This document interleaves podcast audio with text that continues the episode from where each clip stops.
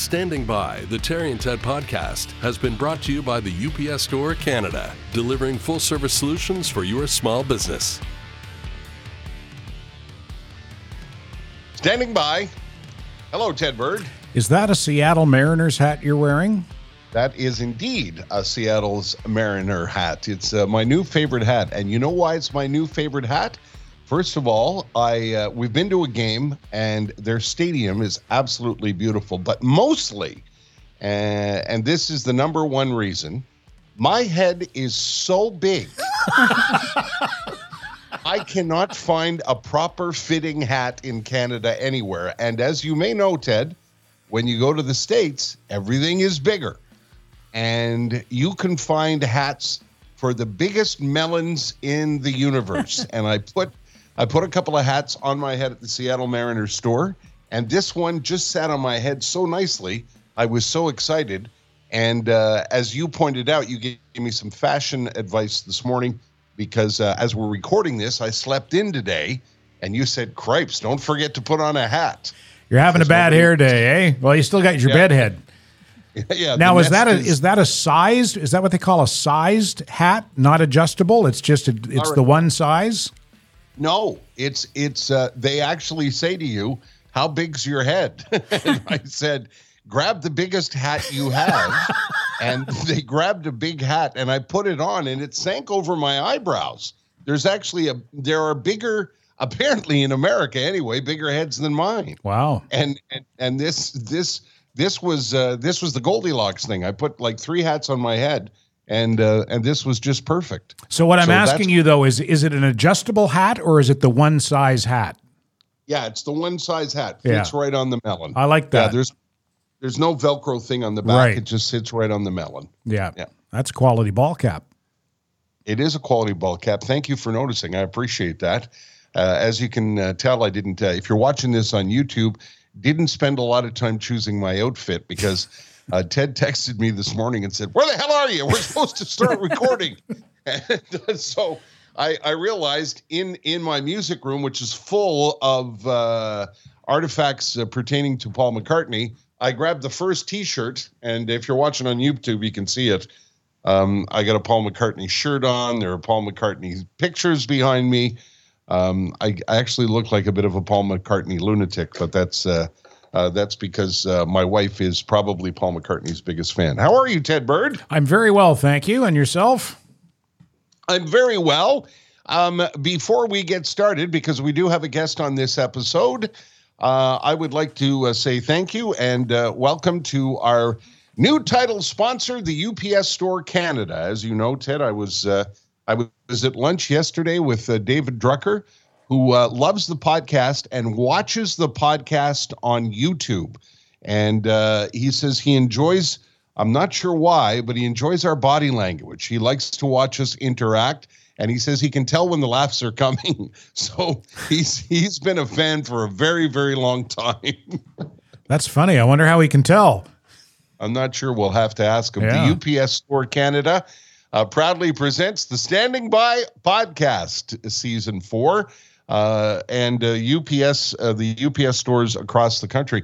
Did you know there are over 360 locations now? Since David Drucker has been involved with the UPS Store Canada, they have grown. Uh, what, what's the word? Exponentially? Have I got that right? Ted? Yep, you have.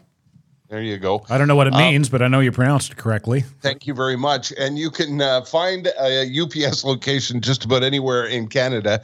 As I always say, if you are a small business owner, go into the UPS store in your community and you'll be dealing with another small business owner. Uh, the franchisees across the country all know what it's like to run a small business, and that's what they do. They are there to help you with shipping, with packing, with faxing, with shredding, anything that has anything to do with running a business or even a small, simple thing like sending a package to your daughter who's gone away to school on the other end of the country. They can handle that for you too. When you need to get uh, things across the country in a big hurry, never mind across the country, anywhere around the planet, the UPS store is the place you want to go. They will. Uh, Uh, they will make sure that uh, your life is a lot easier. They can help you set up post office boxes. I could go on and on about it because I use them a lot when I uh, lived in Calgary and when I made my move from Montreal. They were a massive help. I'm telling you, there's one not far from the sound of my voice. All you got to do is go online and look up the UPS Store Canada, uh, and uh, you'll be you'll be in business, as I like to say. And again, uh, our thanks to the UPS Store Canada, our new title sponsor. How are you, Ted Bird? I think you brought a guest. I did. As a matter of fact, our guest is a regular customer of the UPS store in Kirkland, Quebec. She is Donna Zielinski, a visual artist who specializes in capturing photorealistic details in all of her subject matter. Can you tell I'm reading this off her website? I can't. Throughout her career, Tara, as an artist, Donna has worked closely with her collectors and represents on canvas the requests of her clients, whether commissioned or from her extensive portfolio. There is sure to be a scene for all art enthusiasts. And she's a longtime Terry and Ted listener, and that's how I got to know Donna. And uh, we became fast friends on social media, and uh, I uh, I am admi- an admirer of her art, as I know the you are, and I know that you are an art aficionado, and Donna is an artist. So I thought that you two could have a good conversation about art, and I could be the peanut gallery. I, I was, I was, when Ted said to me, he said, I'm going to invite Donna on the podcast. And I said, You mean, and, and we'll talk about art? he said, Yeah. I said, Oh, okay. Let's see what happens. well, you're an art aficionado, Ter. You have an art collection, you collect Listen, art. Yeah, but I, I Ted, I, I I have some pieces in my house. I wouldn't call me an aficionado, and I don't know if I would call me a collector. I did I did start to become very interested in art um, not too long after uh, I guess I was introduced to it by a, a former radio morning man who was uh, quite an artist himself, uh, named George Balcan. Uh, who was a, a longtime morning show host in uh, Montreal that I listened to when I was a kid.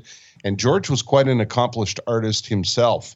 And I had a long conversation with George not too long after I uh, succeeded him at uh, the radio station he worked for for many years. Um, and uh, we had a long chat about art, and he, he introduced me to um, the uh, the folks at gosh, I'm going to gap on their name now. The most one of the most famous galleries in uh, Canada on uh, Sherbrooke Street. Donna, you can help me with this. What's the name of the big, big gallery? Alan Klinkoff? Uh, the Klinkoff. Thank you very much. Mm. The Klinkoff brothers uh, took me under their wing one afternoon and toured me through Canadian art in the gallery. Explained to me uh, about you know how you can love art like you love music, and uh, I was off to the races. And I've I've since um, you know, bought some Canadian pieces over the course of the years. Not, you know, I, I don't have anything. Uh, what's the word I'm looking for? I've, I've got nothing that impressive in my home. Um, but I, I am a fan of some really, really talented, talented people like uh, Montreal artist Laurie Campbell. I love her work. Um, I've got a few other pieces from a couple of people who are uh, artists in Alberta. And uh, when Ted introduced me to Donna's work, I uh, I absolutely fell in love with it, and I would love to have one of her pieces in my houseboat. we haven't gone around to that yet. Donna, welcome to the uh, the podcast. It's awfully nice of you to spend time, and I apologize I was late uh, arriving today. Oh, not a problem. It's a pleasure to be here. I'm thrilled to talk art. Are you really? I where am. did it, where did it start with you, Donna? How uh, when did you you first uh, become interested or realize that that was a path you wanted to go down? You know, I was a student at university and I was classically trained in music from the age of four, so I've always been an artistic type of person. Uh, I was I studied at the conservatory. Piano was my first love, and I still play piano. But while I was in university, I studied political science, by the way, at McGill. So nothing to do with art, but I was thumbing through or actually watching the television one Saturday afternoon and fell on Bob Ross's The Joy of Painting, wow. a 30 minute show where Bob Ross, you know who Bob Ross is, right? Absolutely yeah. do. I, I curly red haired guy, right? Well, yeah. What's curly red haired guy? Isn't that As him? a matter of fact, Yeah, my my wife and I went to a Bob Ross exhibition in British Columbia last summer. Wow. He's for people who don't know, he was the guy on PBS that you would stumble. I, I remember stumbling on him uh, in the afternoon when I was hungover watching TV, lying on the couch on a Saturday afternoon, and he was the he was the whispery guy. He was the guy with the the big. He had a big afro haircut and a big beard, Oh, and yeah. all that you could see in the studio was an easel and a canvas, and he had his palette with him, and he would say, "We're just going to put some clouds here." Mm-hmm. and here we have a couple of trees and he would use this he would use this palette and and and this like it looked like a cement trowel and he would start spreading things on the canvas and Right? before you know it you, you were you you were looking at this most beautiful piece of of art it was quite something wasn't it donna And it was, and all under a half an hour. And these really were painted in under a half an hour. Now, he did have his research done, and oftentimes he was replicating a painting he had already done.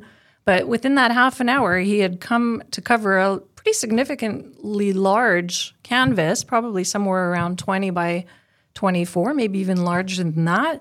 And he would have a full scene painted beautifully with with reflections and with highlights, shadows, and everything done under 30 minutes. And so I remember saying to my dad, You have to take me to an art store. Daddy, I want to paint. I want to try this out. And my parents were very encouraging and supportive of me. And probably within maybe a week, maybe a maybe a well within the month for sure, I went to the art store, got supplied, got probably a starter kit of oil paints and brushes, and started very enthusiastically And this was when you were in university. when I was in university, Okay, so probably around that's like what? 18. Yeah, so that's what, 10 years ago or so? How am I doing? yeah, very good. Very good. So yeah, almost 40 years ago and so I played with that. My dad, my dad is 90 years old now. He still maintains about 6 months ago he was visiting the art studio and he looked at a few of my painting. He's always been my biggest critic. He's my biggest fan, but he's been my big, biggest critic. Oh, Donna, he says you still haven't learned to paint a tree. oh, sorry, Dad. I like that one. Is, is he a painter himself? No, he's not. Really? No, But he's uh, he's he's quite a- bold with his opinion, is he? he is. well, I- you know that's one of the things that the the the uh, the folks at the Klinkoff Gal- Gallery taught me the day that I met them. They said it's it's not you know you shouldn't be looking at art through the eyes of an investor like you know buy this painting and it's going to be worth uh, X amount of dollars in in a few years. You look at it the way you you listen to music. If it moves you, Yeah. um, and it it's something that that speaks to you, then that's a piece that you want to put in your home. And they explained to me, and this happens to me, that all of the pieces that you put up in your home, you know, whether it's a, a poster that you buy when you're in university or a, you know uh, a, a painting, a copy of a painting you buy at IKEA, if it's something that re, that moves you and it reminds you of a certain time in your life, in other words, it, it really truly is uh, in the eye of the beholder. Oh, it uh, is. Which is Yeah. which which is where I, I hear where your dad is coming from, right? You Uh, don't have to be a painter to feel a certain way about a a, a, painting, right, Donna? Oh, absolutely. And there, that connection has to be there. And it's funny that you say that because Klinkoff, they were right at, you know, when they mentioned to you, it has to move you. Art Yes. galleries today, though, there seems to be a trend, at least to the art galleries that I, I am trying to peddle my work at. They want to have a specific style of painting, and that specific style only represented. And so, oftentimes, more often than not, my art is very photorealistic, or it tends to be, not all of it. But I think if I'm true to my own style of painting, what you'll see is a scene that's very representative of what I am looking at or trying to represent. And abstract art and naive art are styles in themselves, but those seem to be what are trending in galleries today. What's- galleries. What's naive art? Naive art is art. Um, pretend, uh, imagine that you have a boat and you want to represent a boat. A child would draw a boat with a black outline and then color it in with white or blue or yellow or whatever color they see. But that black outline and a very, very primitive style of art. Grandma Moses was probably the most known, I think, naive artist. and she she turned out beautiful canvases. But naive art is a very simplistic style in art, something that doesn't Yeah. speak to me at all. But I know you know. And that's I- what's again, trending it's all, now. It's all in, it's it's all in the eye of the beholder. But I I uh, uh, naive and abstract art I goes right over my head. I just don't understand it, and uh, I don't have an appreciation for it. I understand how some people would have an appreciation for it, and uh, you know, there's a lot of people uh, that that understand it, and there's a lot of people that made a hillion zillion dollars doing it. Basquiat, um, you know, uh, Miro is another one. Uh, these are these are uh, you know very very talented people and and widely respected in the art world, but something that doesn't speak to me. So I'm surprised to hear you say that about galleries, Donna, because that you know when I when I go to a gallery like a, a Klinkoff a gallery, you you want to see all kinds of different styles represented. Absolutely. And, you know, we have a country house up north in the Laurentians. And so the first galleries that I started pursuing for my own representation were the galleries up in the Laurentians because I thought they would be very supportive and encouraging of a local artist. And I'll tell you that most of the galleries that I had contacted didn't even contact me back. And the ones that did, I appreciated their feedback. But what they said to me is, at least up north in the Laurentians, a lot of the homes homeowners are second house. They are second houses, and they're looking for a very specific type of art, and it's it's art that would not necessarily uh, be represented in Montreal, but it's not art that is very realistic, and it is not art that would be very creative. So I made the mistake of saying, "Oh." Art that you would see at Winners? Is that what you're looking? Good for Yes. you. Good for you, though. Yeah, that that that's really puzzling to me because um, that would be like going into a record store and you know the record store owner saying, "We we only carry heavy metal here. You can only buy heavy metal records here." Right, and I was very surprised because you know I, I okay I started when I was 18, but really in earnest, probably about eight years ago was when I really found my brushes. And started exploring with watercolors and graphite and doing the oils that I do now, and really really spending time trying to churn out quality artwork. And so when I sent my portfolio over to this one particular gallery, I was quite thrilled with I had sent a variety of different styles, thinking that something might appeal to them. And, and some of the work was really local works, things that are that I see on our lake or along the street, very Canadian. Thinking, of course, the Laurentian Gallery will like to represent this, but no. And then when they explained to me what, thankfully they were nice enough to to come back to me and take the time and tell me what it was they were looking for in in artists at their gallery. And so not being true to myself entirely, I decided to paint a large, and you've probably seen this on my Twitter page, a 36 by 36 oil of an impressionistic bear. It's a it's not colors that I would ever use. They're very bold, they're very unblended, and it was a bear head. And you know, I like it. It's hanging up at my house up north, but it's certainly not one of my best works. And so I sent that to them because this is the type of art that they like to represent at their gallery. And then their answer back was no, not for us. Hmm. Oh. So, so you I, do I, I, go go ahead, Donna. you do have to have thick skin.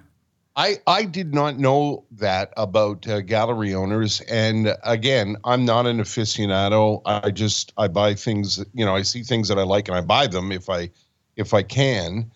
Um, but i i think that is that that belies the history of artists in quebec don't you think? Yeah. like when you think of of the famous quebec artists that that's that's not true at all i you know it's it's the same thing as if you're you're traveling in europe you know eh, or if you you know i i hate to reduce it to this but if you go to the old port and you're you're looking at the sketch artists Yeah. they're sketching what what's in front of them what's what's local if you go to you know a, a roadside stand in tuscany there's usually somebody in a tuscan field painting what they see in front of them Right. so that that's really surprising to me because when you you think of some of the classic Quebec artists that are now worth hundreds of thousands of dollars, they're representative of of where these people lived and grew up. You know, when you think of you know, like John Little, I would love to have a John Little painting in my house, but I can't I can't afford it. And and he, you know, when you look at a John Little painting, you go, that guy's from Montreal. Exactly. And uh, yeah, he's one of my favorite, you know, Canadian artists, always has been. And I, I am influenced by him and some of my Montreal scenes, like you've seen my Leonard Cohen Crescent Street, and I've done another one recently in watercolors of the plateau. They they're not John Little's certainly, but they're on that style where the street scene is just the street scene. It's Montreal. It's representative of Montreal. And I've contacted other Montreal galleries. They're not interested. They want naive art. That's what's selling. And Ted has a oh. story about going into a gallery on my behalf, and and uh, the owner of that particular gallery said that said to Ted that he really only wants art that will sell. It doesn't matter what what I'm turning out, if it's quality work or if it's not quality work. And I understand that it's a business. But at some point, you think they they would want representation of local scenes. But you have still found you have found clients for your Oh, for yes. your work though Yeah. who appreciate Absolutely, local scenes, right? absolutely. I've done most of my business not through my website, but most of it has come on social media and word of mouth. Let let's hear let's hear that story, Ted. Well, what, I- what did you say to the guy? I think I well, I just went in and I said I have a friend and she's an accomplished artist. She's a member of the uh, it's the Canadian Federation. Federation of Canadian Artists. yeah, yeah, and sh- and she's you know she has sold some paintings. She has uh, you know she has professional uh, credibility, and she's uh, interested in in possibly uh, displaying at your gallery. And he said, well, you know, she'll have to submit some of her work, and then it goes before a committee, and this and that and the other thing. And I said, okay, and and uh, I took his card. And uh, I, I gave his contact information to Donna, and she, you contacted him a couple of times at least. Oh eh? yes, it's been yeah. and didn't hear back from him. And at one point, she sent me a she sent me an email saying, "Thank you, Ted, for your efforts on my behalf," but I didn't hear back from the gallery, uh, et cetera, et cetera. And I wrote back, uh, "Well, you know what? Fuck them, fuck them and their arrogance." And I said, "I'm going to leave a flaming bag of shit on their doorstep in the middle of the night." And I sent it back, not knowing she had CC'd the guy from the gallery. so he got that email. Art agent Ted Bird. So yes, now Donna manager. now Donna is seeking new representation. Isn't that funny? Mm-hmm. Well, Yeah. it, it, it speaks to what you said, Donna. You, you, I guess, like if you're a singer, a painter, an actor, you know, anybody who's in the arts, you need a thick skin. You need a very thick skin. It gets discouraging. Actually, at one point in the spring this past year, I just, you know, I hung up the brushes and I said to my husband, I said, you know, that's it. I'm not painting anymore. It's just, and it's sad because painting is my passion and I do it for me. But somehow along this journey, whether it's through my website, through social media, through the sales that I've done, it did morph into a little bit of a business. And it has now turned into a business, uh, you know, in earnest. But at the time, you just you you feel you're up for these setbacks, but they do. They they affect you. Well, listen, it's part of the, you know, I'm, I'm not going to suggest that Ted and I are artists, but, you know, both of us were subject to public approval in the jobs that we did over the years. Yeah. And also uh, in house approval. You know, there were many times over the years where Ted and I would have completed a four and a half hour program on the radio and gone into an office and had a man sit in front of us and say, God damn it, that was a shit show this morning Oh, and it it it can be crushing. Yeah. You know, it can be it can be it can be uh, soul crushing when somebody says, "Yeah, we heard your work and it sucks." right. And and as an artist, whether again, like whether you're a singer, an actor, uh, you're doing a radio show, whatever it is, that that can be very very difficult. Um, I want to I, I, I want to continue on um, that path of your development.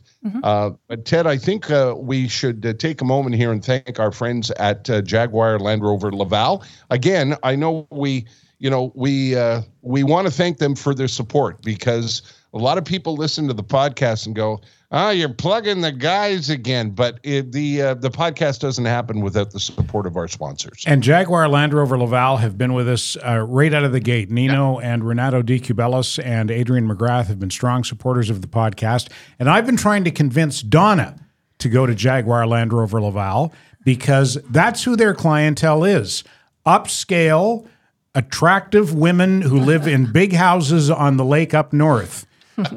That's who they're looking for. That's also who I'm looking for, but that's another story entirely. but I think Donna would look terrific in a Land Rover. I'm just trying to figure out whether she would look best in a Land Rover uh, Defender uh, or a Land Rover Discovery. I'm thinking the Defender because she lives she lives up north, and you know when the winter storms hit, uh, you want uh, you want the biggest, toughest Land Rover of all, and and that would be uh, the Defender. And uh, they really do, Donna. They they are looking for, or, or they service clients north of Montreal. I mean, it's Land Rover Laval, and I think I think their main clientele or their target clientele is folks just like you. So I think a Land Rover Defender for your winter vehicle, and maybe a Jaguar F Type for your summer vehicle, a Jaguar convertible. Um, I, I think that uh, you know I'll put it on my Christmas list. yeah, why don't you? And uh, you know, I've done such a terrific job representing you as an artist. Uh, why wouldn't I uh, go out and try to help you find a couple of vehicles? LandRoverLaval.com and JaguarLaval.com. If you are looking for an upscale vehicle, make sure you go see them before you make a decision on what you buy because not only will you get a quality product, you will get quality customer service. Yeah, run by a wonderful family. As we always say, we love family businesses, and that's uh, one of them. And just so you know, you don't you don't have to live in a big house if you want to go visit them. No, you don't. No, but Donna lives in a, in a in a nice big house. I, I haven't been there. I actually was invited, but I couldn't make it. Uh, so I'm hoping the invite still stands. The I'd invite go in. still stands to you and to Terry and to Jessica. Yep. Thank you, Donna. I appreciate that. Donna, when when you began to paint, this is something that you know when you said you you encouraged your parents to get you some art supplies and you began to paint. Yeah. You know, if I did that, if I went to the local art store and got myself uh, you know, an easel and uh, some something to paint on and some brushes, um, I, I would finish with a you know a lovely stickman painting, and You realize that I was unable unable to paint shit. So when you started, how did you like? Does do you as an artist do you know? You think, oh, I know how to do this. No, not at all. And it's funny because when I play those board games with my children now, today, and we have to do, I think, what is it, Pictionary, the one where you have to draw something within 30 seconds, they all look Yeah. at me and say, Mom, what the hell is that? That's atrocious. That's supposed to be a zebra. It's got six legs. And, and so, no, you know, Do I you was. tell them it's naive art? it's naive art. It's abstract. No. So no, I didn't. I had, you know, at the same time we picked up. Actually, it was my my husband who built me the easel. Ralph and I were both in university at the same time, and we've been dating that long and married that long that he built me my first easel, which I still have. Um, but I went to the art store with my mom and dad and and picked up a book called, I think it was Large Paintings That Sell. Not that I had any intention of selling a painting, but I figured there was no internet in those days. There was no computer other than Bob Ross on Saturday afternoons. I had nowhere to turn to for any kind of painting counsel. So I bought this book and I tried to emulate what I saw in the book. And my parents, bless them, still have these paintings hanging on their walls, framed at home. But they were very, very simple. And I've developed a lot in my style. When my children came, you know, I was very busy. We had moved to the States. I had hung up the brushes and I didn't paint probably for a good 20 years. Because with oil paints, you have to have a dedicated space. You can't just, well, you, I suppose you can, but you can't really pull out an easel, work on a canvas, and then have to put everything away at the end of the day because you have to make dinner and you need the table or you need that area to cook or serve in. So you need like a dedicated studio. Right. And I never had that. So only when I did have a dedicated studio is when I really started, I think, pursuing the art on a more professional level. And do, do you see? Do you see it? Is it like a? let's. I, I, tr- I keep trying to use uh, you know examples of of uh, other disciplines. Is it like a singer?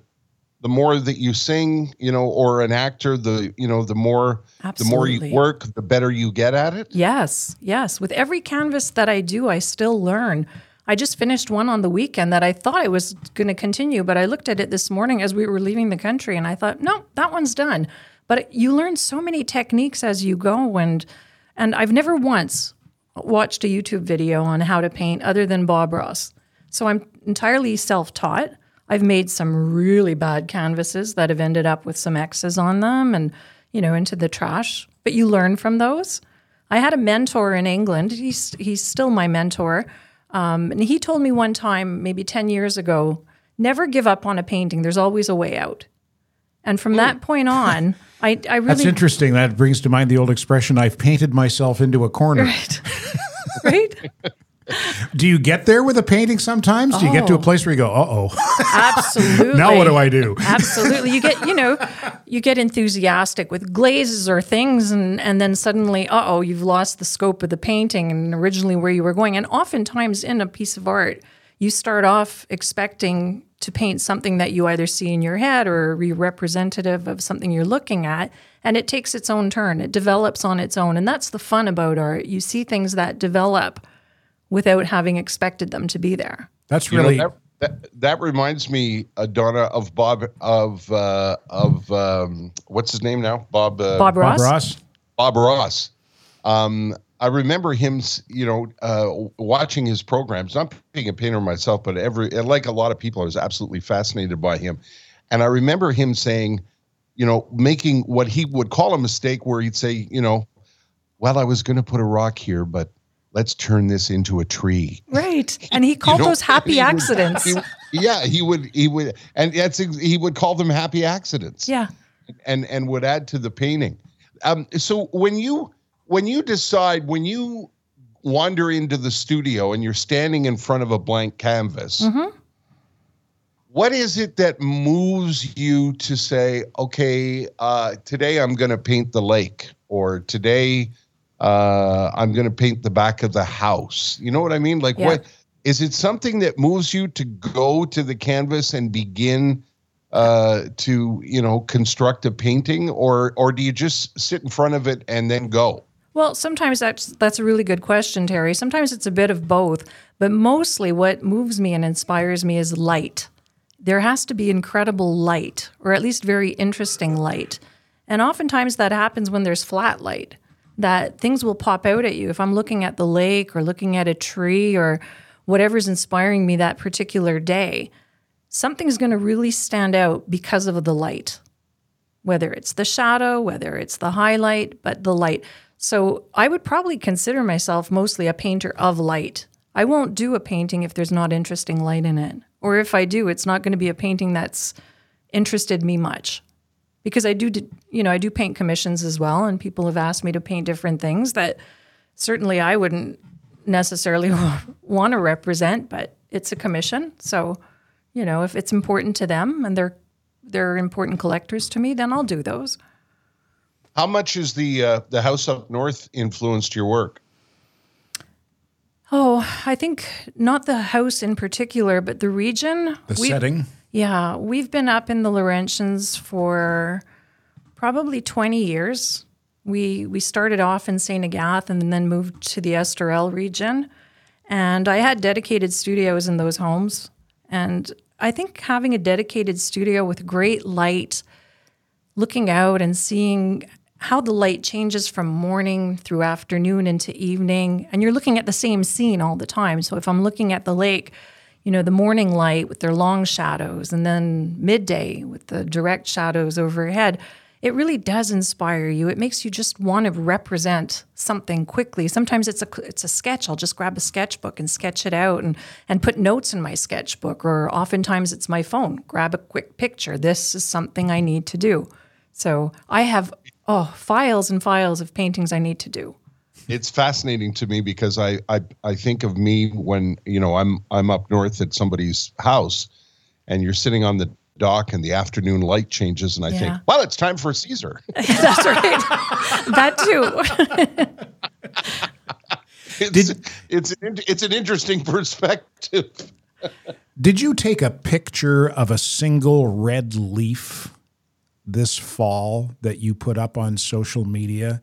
Uh, Yeah. a single red leaf on the lake. I did. Was it in the water or was it on a wharf or? that was Ralph who took it. Actually, Oh, okay. That was a beautiful photograph. Yeah. Did you turn that into a painting? not yet. No, are you going to? Yes. Yeah. Yeah. That was a spectacular photograph. That was a work of art in itself. Right. Ralph took that. Ralph eh? took that. We were on the kayaks and he was behind me and he just took that because they were floating in the water. It was it was quite late actually. We don't usually kayak into October and we were out there in the morning. The water was still and there were so many red leaves just floating at the surface. But he got one. But he got the, one, The one yeah. red leaf in the picture. It was a really nice little piece of Canadiana. It I was. thought. And I was surprised when you said earlier that people aren't instru- uh, interested or, or galleries aren't interested No. in the, in that kind of art. Because No. it seems to me that you do a lot of that. A lot of your paintings, I look at them and I go, that's Canadiana. Donna did one for me. Uh, for actually for Sam, my son Sam, for his birthday. That picture tear from a few years ago of Sam and his buddies Yes. on the lake on uh, Lac St. Louis. It was taken at dusk, I think, and it's just their silhouettes with hockey sticks and skates. Like it's it's Canadiana like I'd never seen before. And Donna painted that, and uh, I gave it to Sam for Christmas a couple of years ago, and he was quite moved. Yeah, that's that's what that's one of the things that um, that people who are intimidated by art uh, don't don't think about. Uh, it can be very very moving, a lot much like you know a picture of an old family member or a time in your life. Art can be very emotional and and very moving, and I know for a fact that a lot of people are intimidated by art and don't want to go into galleries. And I encourage you if you're ever walking by a gallery and you see paintings on the win in the window like i you know for example you know this ted there are art galleries on on Greene avenue and they have some really nice works in the window. And i remember being of a certain age you know in my early 20s and walking by these galleries after we had had finished at the radio station and thinking oh look where this is where the rich people shop. I'm sure i wouldn't be welcome in here. Oh. And i keep I keep encouraging people to, you know, even if you're not in the market for a painting, and even if you don't know anything about art, wander into gal- to a gallery and have a look around. It'll open your eyes. Wouldn't you agree with that, Donna? Oh, absolutely. And you know, the one gallery that's been absolutely amazing is the Federation Gallery in Vancouver on Granville Island. They've been around for, I'd like to say it's 100 years. It might be a little bit over that. But they were originally founded by some of the group of seven, like Lawren Harris and A.Y. Jackson. And they represented these Canadian artists. And they're very much the opposite of what I've been saying about a lot of the local galleries that I've visited because they do promote Canadian art and they do promote Canadian artists and they want to see content of all styles. So they will represent naive, abstract, photorealistic, impressionistic, expressionistic. It will all be there. But they're very good. They're a nonprofit. So that's a, a big plus. They're really in there to promote culture, art. They've added sculpture recently as well. So 2D art, 3D art. But they've been very, very encouraging in terms of, you know, submitting um, being juried into because they're not an easy organization to get to represent you at all. You have to be juried into them. And and I what does that mean, juried in? um, I have to submit some works, and then they will have a panel of possibly 10 or more judges who are members of the Federation at a certain level, probably associate or senior. And they will look at my work and they will judge it on merit. And that will be judged. I'm not sure which, you know, what their criteria are, but they're judging them. And in order to be accepted into an exhibition, they have to be juried in by the majority of those jurists, jurors, right. jurors. Yeah. And I, I know, you know, for example, the uh, the Klinkoff Gallery uh, every year. Um, I I, th- I hope they're still doing it, but every year they used to uh, get in touch with their collectors. They have some heavy hitters who are collectors of Canadian art, and they ask those collectors to lend them some of their works, and they close the gallery to commerce and invite students to come and look at some of the most famous Canadian pieces that uh-huh. Montrealers collect. You know, the Bronfmans, Yeah. the Steinbergs, those families who are serious art collectors, and they put those things on display. And the other gallery in Montreal that I I encourage people to drop in on on Sherbrooke Street is the Heffel Gallery, where you can go stand directly in front of some of the most famous paintings on the planet. They have an exhibition every year that often includes group works from the group of seven. And the, the, the pieces are hanging in the gallery, and they spend a couple of days showing them where you can just go in for free and wander around the gallery. And there are always people there to tell you about those artists. And and uh, I I found that those kinds of things help inspire me to become more interested in art, Donna. Yeah, absolutely. I mean, to to open up a gallery for the reason of nothing else but to showcase the art that you want your you want you want to expose your Canadian youth. You want to encourage. Um, you want to develop culture in our young in our youth, really, and that's a great way to do it. But often that's not the case. Yeah, I want to uh, get to uh, some of the artists that influenced you as you began your career, Donna. But before we continue, uh, we're going to continue to uh, thank uh, people that support the podcast, and that includes uh, Sean and the crew at Voswin.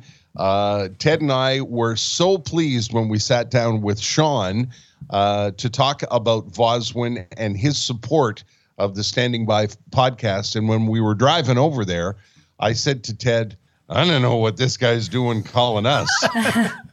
it's a it's an engineering thing. I don't know if we're going to understand any of this, but we met Sean and we were completely taken with him and what he does, Ted. And it actually makes sense. I mean, Sean is a guy who who offers a service uh, an engineering consulting service, and uh, you know there are all kinds of uh, you you can find an engineering need just about anywhere. I don't know about in an art studio. Do you have any, any engineering needs in your art studio, Donna? Oh. Anything come immediately to mind? Not immediately. Well, if it does, here's what Sean and the team at Voswin do. If you uh, are an innovator uh, or you have an existing business or service and there's an engineering component to it and you don't know how to approach it, that's where Sean and Voswin come in. Mechanical and industrial engineering and design, electrical engineering and design, and software engineering and design. If you need one of those components, they are experts at that, and they can take your product and service and enhance it uh, with their engineering expertise. Sean Smith and the team at Voswin. Stop the spin. Call Voswin. Take the idea, as Terry likes to say, from your head and put it into your hands. That's what they do at Voswin. They're good folks. And uh, like I say, if you've got something, Ralph probably has all kinds of things that could use an engineering component. Although he's probably also got pretty good access to engineers himself, eh? He is an engineer. oh, is that right? Yeah. Well, there you go. He might need. He might even know Sean.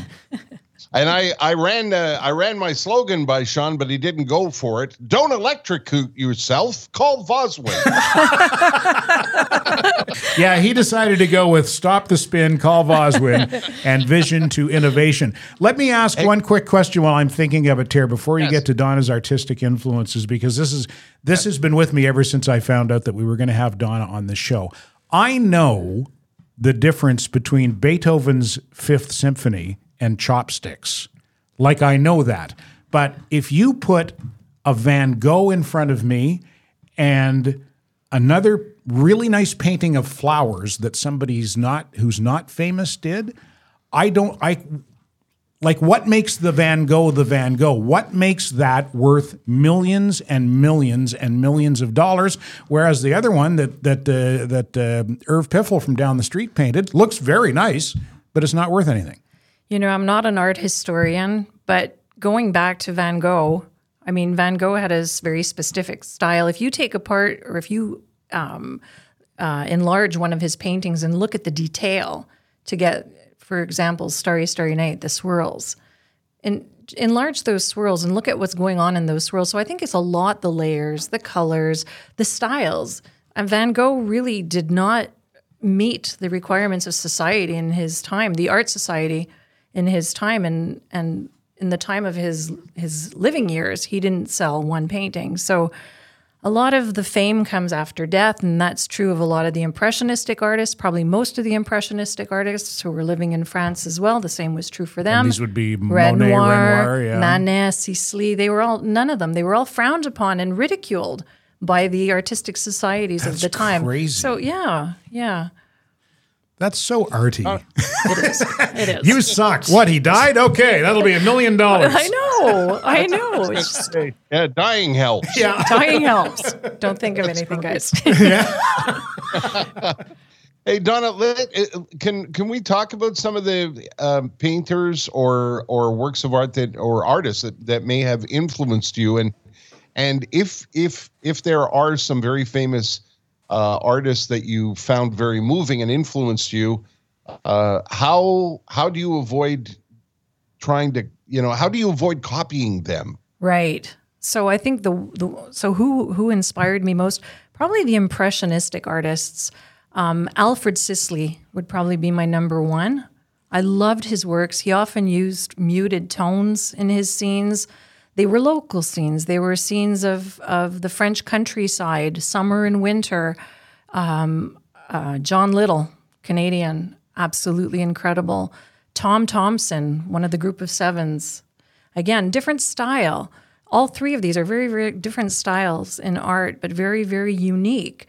Um, what inspired them most were the the world that they lived in and, and the scenes that they saw every day. So, not anything extravagant, just a local scene. So, for me, some of my best art has been art that has represented the the lake, the creek, the little beaver dam that's just you know a stone's throw from the house that I walk by every day with the dog and I look at that and I think, God, it's beautiful in every season. And I don't know if everybody sees beauty in it, but I just see something that needs to be represented. So I think, you know, living in the world that you're actually in front of and part of and representing that. And that can be, like Ted said, a leaf floating in the water. Suddenly that's something that wants to be represented on canvas. Or we have a little otter who lives under our dock you know, he comes up to play sometimes. So all of these things I think are very inspiring. And that wasn't always the case because when I started painting, I was doing copies. I wasn't doing any of my own original palettes. I was looking at a scene and trying to make a tree exactly like I saw it in the painting. So if I, and at that time, it was prob- probably not Alfred Sisley that I was looking at, it was my little book that I bought at the art shop that was Big Paintings That Sell. And I was trying to replicate trying to replicate is never going to be good art. You may learn, but I don't even think I learned really so well how to do anything in those years. I probably learned the most in the past 10 years when I started challenging myself with mediums. I was terrified of going anywhere near watercolors. And I didn't start watercolors till maybe 4 years ago. That's interesting to me because one of one of my favorite artists is Montrealer Laurie Campbell, and I'm lucky enough to own her first watercolor. Oh wow! And I, I've never, I've ne- I never got to ask her um, what took her so long to get to the the watercolor. What is it about artists who've been painting for a while do beautiful work in oil, but are, what is it about watercolor that's so terrifying? Oh, it's intimidating as hell because you're you're wetting a piece of paper, and then you're dipping a brush into a little bit of a pigment and wow, where is that going to go when you put it down on the paper? Wow. Right. And then it bleeds and it you know it blends and the first works I did were not really very pretty, but I learned very quickly how water behaves and how watercolors behave and it's funny because the very first set of watercolors I purchased, I went to Walmart and I bought a child set of pans. So those are like they look like little round discs uh, very non-pigmented. So I would be dipping my brush and swirling and swirling, and very little would come out onto the brush. And then when I would dip it onto the paper, it would come almost like a paste. So it wasn't very wasn't good quality, obviously. But I I learned a lot by doing that, and I learned the behavior of watercolors. So there's less margin for error with watercolors. Oh, absolutely. yeah. Do you have a preference? Uh, I would have said oils, but I do have a preference. Yeah, it would be watercolors now. Yeah. hmm Yeah, Because you've There's become some- better at it, or uh, I have become Yeah. better at it. Yeah. It's it's funny. It, once once I learned the difference between oil and watercolors, and I, I I mean it sounds stupid because you know once you know the difference between an oil painting and a watercolor painting, it's pretty obvious. But you know when you don't know, you don't know. I don't but know. there's some there's there's something very very um I don't know is it is the word calming there's there's something um there's something very gentle about a watercolor. Do you know what I'm saying? Yeah, Donna? they're loose. They're very. They tend to be loose. I don't really paint watercolors in a loose style often. I tend to be a little bit more again realistic in my. I'll go very strong with the pigments and the lines, but they're very often very washy, and they are relaxed. Very different than oil paintings. Yes. Yeah. Is is there a point because all artists will understand this again whether you're an actor or a singer or even a broadcaster is there a point that you remember where you were finished a piece and you went hmm, shit I'm getting good at this Is there a point? Or was there a point? Was there a specific painting you remember standing back and going, you know what? That's pretty goddamn good if I do say so myself. I think yeah, and I think it was it was probably in graphite where I just because graphite again, you know, you I went and bought a, a set of pencils and thought, what can I do with this? I see a lot of work, I see a lot of things that interest me, and I think I did a scene of of the Swiss Alps in pencils, very very detailed. Took really a long time to get all those little details in there, and and when I finished it, I, I said to Ralph, I said, you know what? Let's go get a frame. I want to frame this. This is good. And typically, I'm a really strong critic, self-critic of my work. I'm never quite satisfied, but with the with the pencil work, I was. Did you run it past your dad? No, Christ, Donnie, you call that an Alp? nope, nope. He's mellow though. He Is likes he? my art. good. No, he does. He does. this this past week uh, Donna I, I I found myself uh, being introduced to a number of artists that I would have never found and never heard about on social media how has social media changed the art world Oh, that's a great question. I think you know it's it's developed. A lot of people have started painting because they're so inspired to see what other people are doing, and social media did have that impact on me. There was a there is a great artist in England. His name is Simon Haigh, and I fall, I don't know how I fell upon him about ten years ago on Twitter, but I looked at his work, and still to today, he is probably the artist who inspires me most that would be I won't call him a peer because he is I will I will look up to him. Um, but he had these incredible photorealistic paintings. And I don't think I would have gone down the watercolor route. I wouldn't have gone down the graphite route. I would have stayed in my oils, and I'm not sure I would have developed in the way I developed had I not explored graphite and watercolor. So I think a lot of artists are doing that.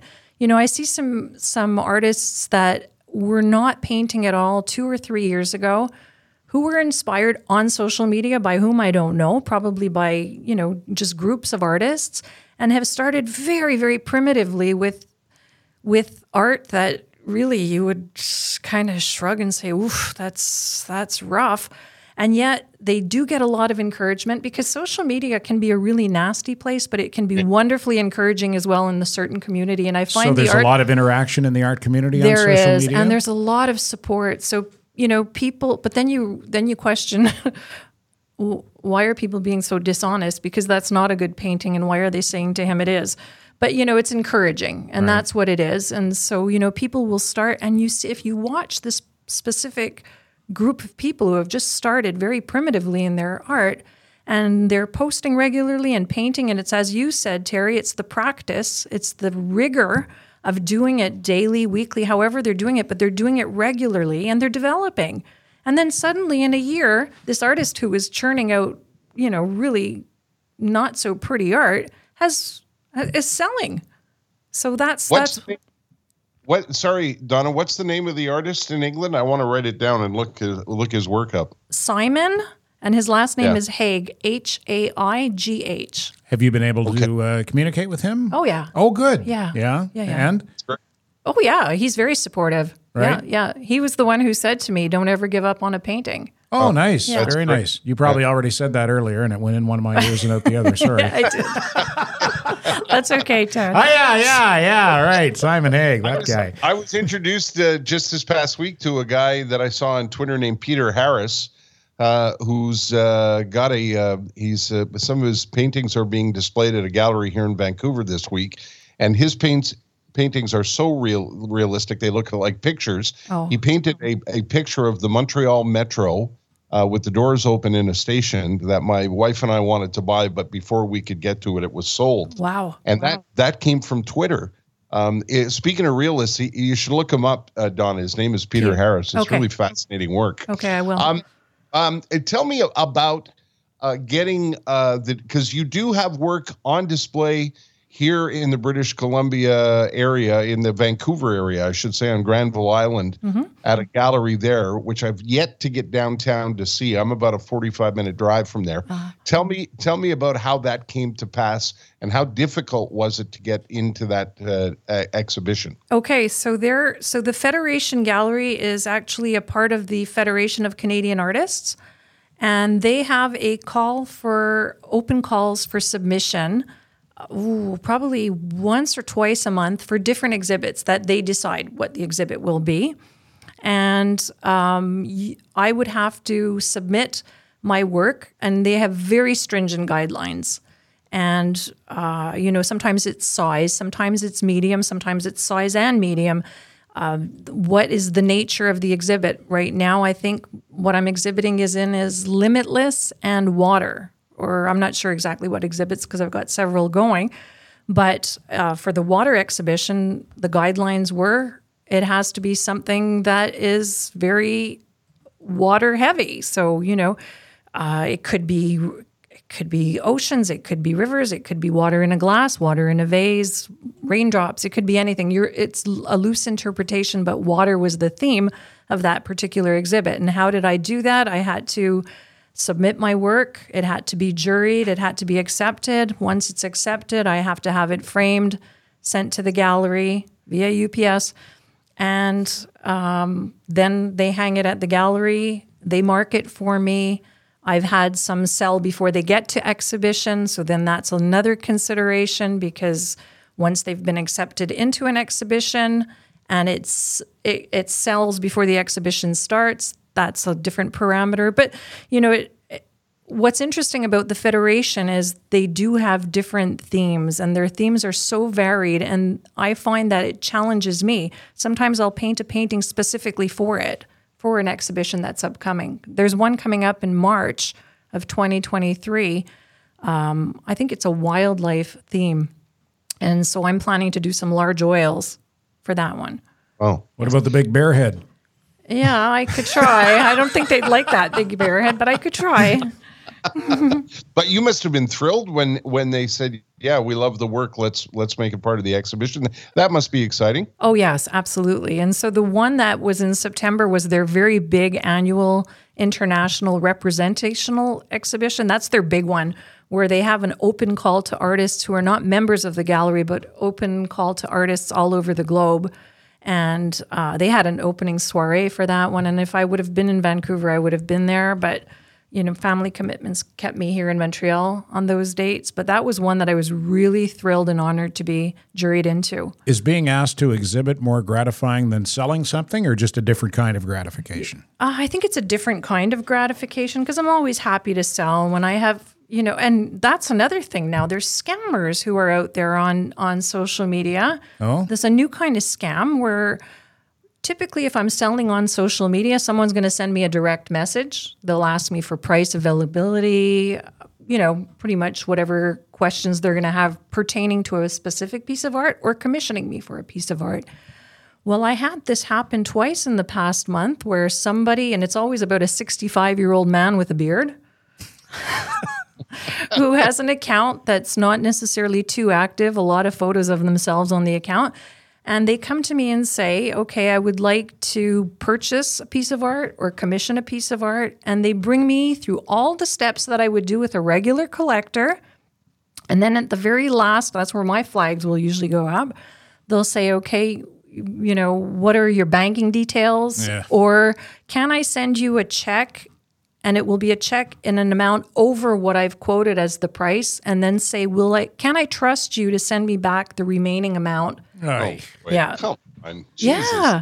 Honestly. Did they think you just fell off the turnip Right, truck? right. But you have to engage with these people because it could be Yeah. a legitimate collector. So that's so this, I'm sorry to sorry to interrupt, Donna. It's a, a bit of an odd connection. Um, this leads me to the, my next question. I was uh, wanted to ask you this and and uh, uh, wanted to be delicate about it. So this is a great segue to ask you about this. One of the things about the art world that drives me crazy is is price, Mm-hmm. and I I don't know how artists set price. Who's who decides? Uh, I mean, I I get it. It's kind of a supply and demand thing. If you find an artist who's popular or gaining in popularity, there's a, a, a Vancouver artist that I absolutely love named David Wilson. And when I first started to look at his stuff uh, about two years ago, uh, I should have bought it then because now when you go to his website, it's when you click on price, it's uh, email an inquiry and we'll let you know. In other words, these things have shot way up in price Oh, uh, because of demand, I guess, and because of popularity, and and that's good for the artist. But how do you decide?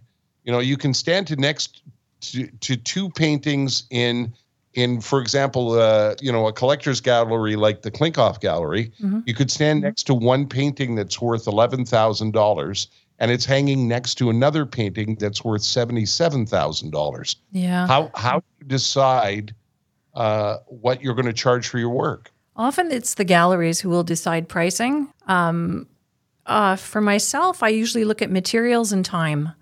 So watercolors don't take me nearly as long to paint. I can do a watercolor complete in two to three days.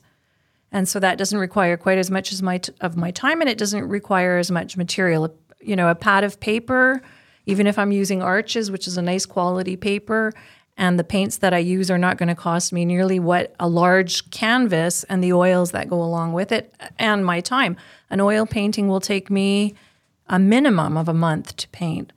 So you know that all factors in when we're when we're determining our prices and the size. If it's a large canvas, requires more material, more time. So that's pretty much how we base it. So you don't you don't stand in front of a painting and go, "Shit, this one's really good. We're gonna ask for extra rent." Tara, I think you should. Uh, I think you should go down to that uh, uh, gallery. Is it on Granville Island where Donna's uh, work is on display? Take some Yeah. liquefied mashed potato down there and throw it on the Zielinski, and it'll shoot up in value like nobody's business. There you go, and I can wear a stop peanut butter shirt.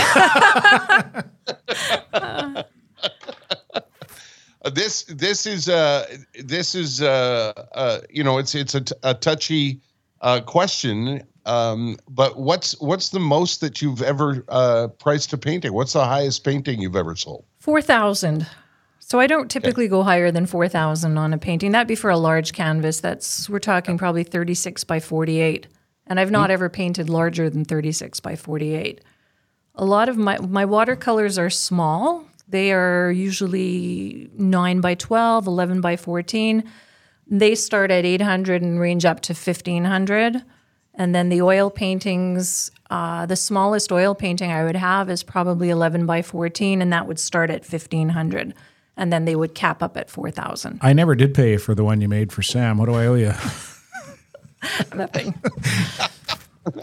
So if like for example, if you want to buy because I've looked into it, um, sometimes you can find John Little's work and like a little eight by ten John Little is now five or six thousand dollars. Right. Uh, and and uh, you know a, a sort of regular size what I would call a regular size painting is anywhere between you know fifteen and thirty thousand dollars.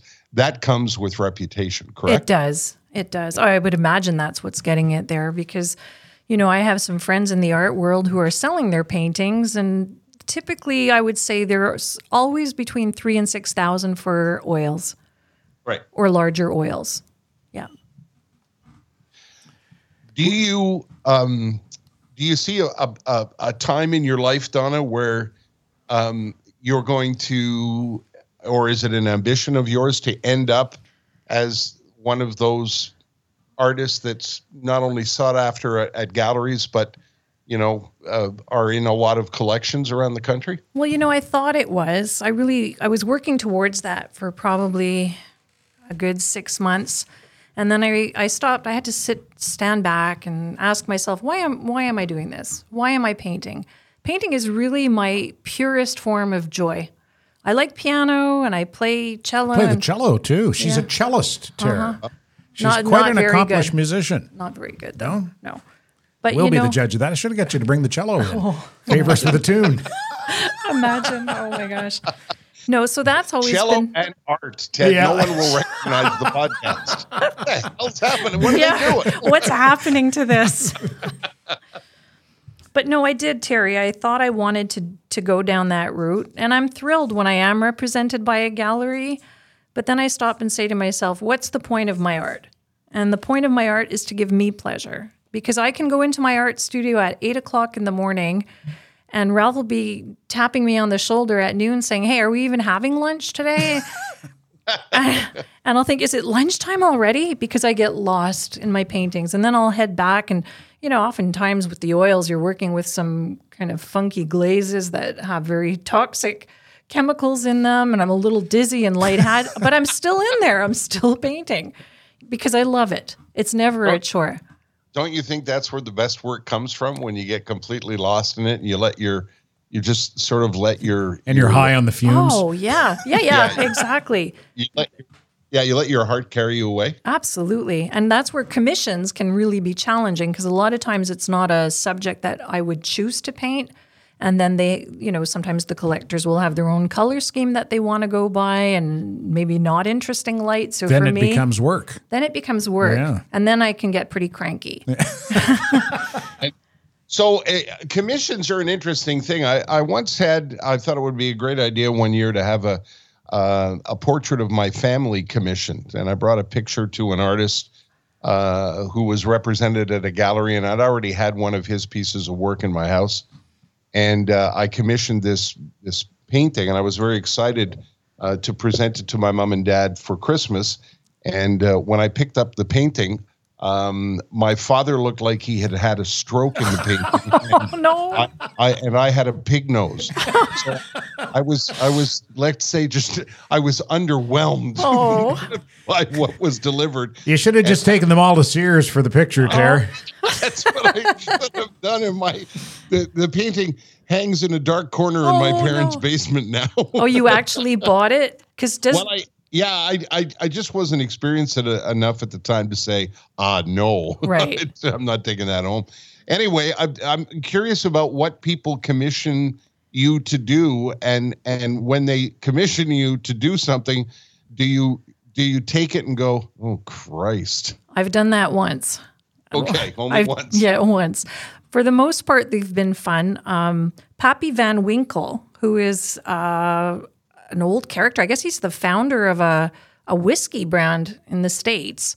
Some some very expensive whiskey or scotch, I'm not sure what it is, but Pappy Van Winkle. He's been a popular commission for me in graphite, where his picture sits on a bottle of scotch or, or whiskey. And I've had a few collectors in the States come and ask for that one. Oh, Yeah. that's interesting. And that that's been a fun one. I've seen that on your social You media. saw that yeah, one, eh? that's cool. I Yeah. like that. Yeah. That's that's a great name for uh That's a great name for anything. Pappy Yeah. Van Winkle. Really? yeah. You wonder why he didn't make pillows.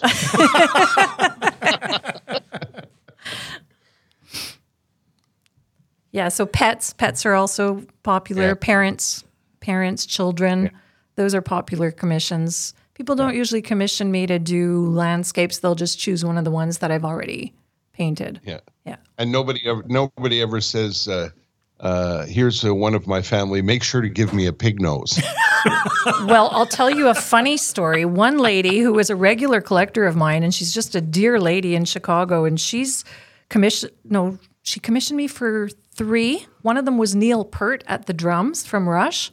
Wow. Yeah. Um, and another was her mother in law with her her husband and his brother when they were children in front of the Parliament building. And she sent me a Polaroid from the 1960s and said, you know, can you do this as an oil painting?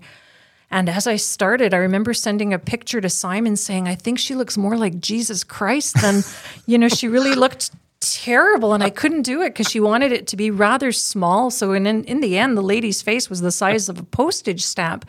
And when I finished it, she said to me, I would like her to look more like, can you do a mix between Mona Lisa and this and Sophia Loren? And I Oh, thought, sure. oh yeah, sure. But yeah, so that was one that I had, you know, that was a big challenge for me. Yeah.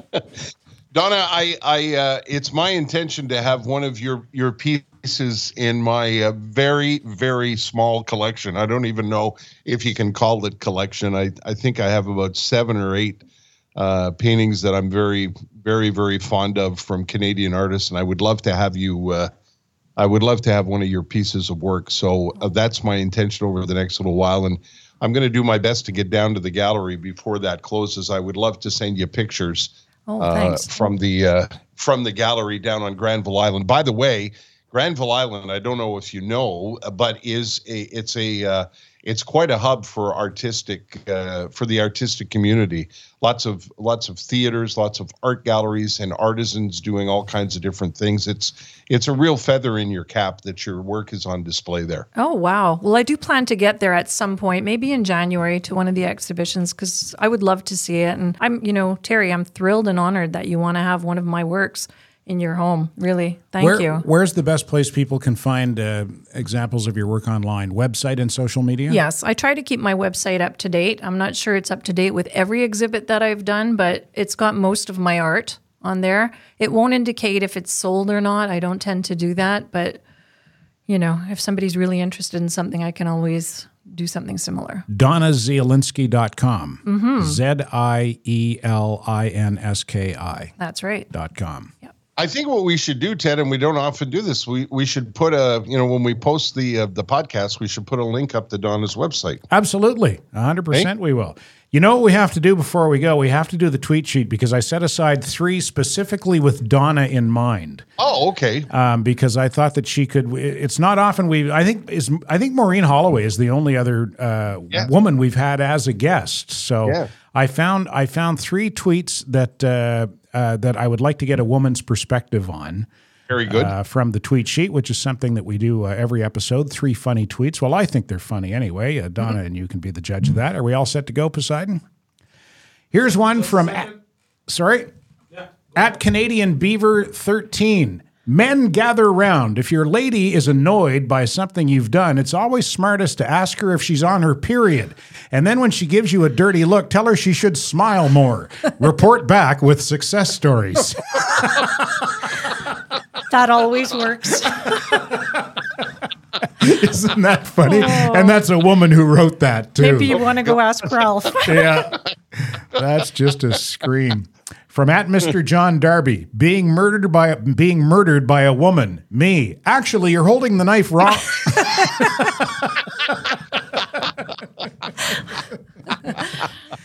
yeah, a little mansplaining during the homicide. And from at Eddie Ferrero, friend, don't immediately compliment her looks. That's what creeps do. Me. Okay, got it. Later. Blind date. Hi, I'm Carol. Me. You look like shit.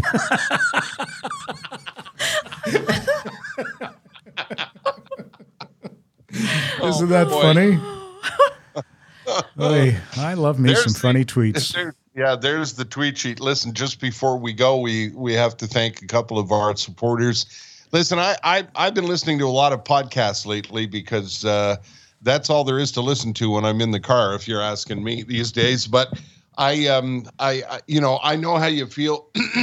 pardon me when you get to uh, the point where the uh, podcasters are thanking their supporters. You think, ah, shit, here we go again but I can't tell you how important it is um, to uh, to have people that support the podcast, especially for me when I'm traveling, when I'm able to travel, and Ted and I do these together in the studio. Um, it's important that uh, you know we're able to uh, we're able to uh, keep our heads above water. excuse me again in terms of production. So. Um, as we close out today, we've got a couple of people who have been long time supporters, not just of this podcast, but of all our broadcasts over the years, including the one that Ted and I currently do on Saturday mornings on Light 1067 out in Hudson. And that's the folks at uh, Merson Automotive. Merson Automotive are a uh, local uh, automotive spot that have been in the same spot for over 50 years, looking after Montrealers' families for all of these years, not just with tires and changing winter tires uh, and keeping cars on the road and up and running and safe. This is an important thing. You remember, your cars are transporting your family. You want to make sure they're uh, up and running properly, and you want to be able to deal with somebody who's honest uh, as the day is long, as I like to say. And that's how both Ted and I were introduced to the family uh, at Merson Automotive. The Mersons have based their whole business on making sure that they never do unnecessary work, they never overcharge you. And boy, does Ted ever know that because he currently has what he likes to call the Bavarian Money Pit um, and has been a regular visitor to the folks at Merson who have been doing their best to save you money, Ted. Yeah, knock on wood, not for the last few weeks. And the Mersons, not only are they business associates and longtime supporters of the program and the podcast, they've become friends over the years as well. I've gone to Seder at their house for crying out loud. That's how close we are to the Mersons. We trust them implicitly, and you can too. They're on St. Jacques, just west of Cavendish, and you can find them online at mersonauto.com. And another family that has been a longtime supporter is Norm and his family behind the scenes at Matelas Bonheur. That's right, Matelas Bonheur in and around the greater Montreal area have also been longtime supporters since years ago when I sat down with Norm and we had lunch. And I said, "What is it about the uh, the mattress business that makes you so passionate?" And I sat with Norm, and uh, we had a long conversation about how the business started, from that very first store on Gouin Boulevard, which is still there, by the way, in Saint Genevieve. You can go into that store and see how Matelas Bonheur grew to this company that now has locations all over the greater Montreal area. And you can see what I'm talking about when you go into that store in terms of the sleep experience and the mattress shopping experience, which is never a lot of fun when you're flopping around on mattresses in the middle of the store, it's uncomfortable, it's weird. Uh, the folks at Matelas Bonheur take all of that away. Beautifully, wonderfully trained staff uh, that work in the uh, in the concept and the way that the uh, uh, the folks at uh, Matelas Bonheur and the family behind that business have designed it so that you're welcomed warmly with uh, a polite welcome and a couple of questions about how you sleep whether or not you like a firm or soft mattress, those kinds of questions. Then they steer you to a different part of the store where they uh, they'll show you mattresses they think you would like, and then they leave you alone. They don't follow you around and pressure you. It's a really, really nice experience uh, in terms of shopping. Whether you're looking for, you know, just a guest room mattress, or it's time to change the mattress in your bedroom, or the the kids have moved out and and you've decided that it's time to update the guest room whatever it is you're doing they have pillows they have sheets they have linens and they have a wonderful wonderful staff and a great shopping experience. Go to matelasbonheur.ca and if you drop in one of the locations to get that shopping experience tell them that terry and ted sent you there are promo codes tear04 and ted05 just tell them that you listen to the podcast and they'll find you an extra 5% off your purchase. My thanks to the people at Matelas Bonheur. Ask them, ask them about Ed? ask them about the Pappy Van Winkle pillow set. that that's an intriguing name, isn't it? It yeah, sounds like, like a great trademark. Yeah. yeah. Uh, this was fun, uh, Donna. Thanks so much. I, I never thought we could have so much fun talking about art on the podcast, but look at that. We had a ball, and I think uh, I think folks are going to enjoy this episode. Oh well, thanks to you two so much. This was a lot of fun for me as well. Ted, Tara, please tell Poseidon thank you very much. Thank you very much, Poseidon. You're welcome. Naive art, it believed its own hype.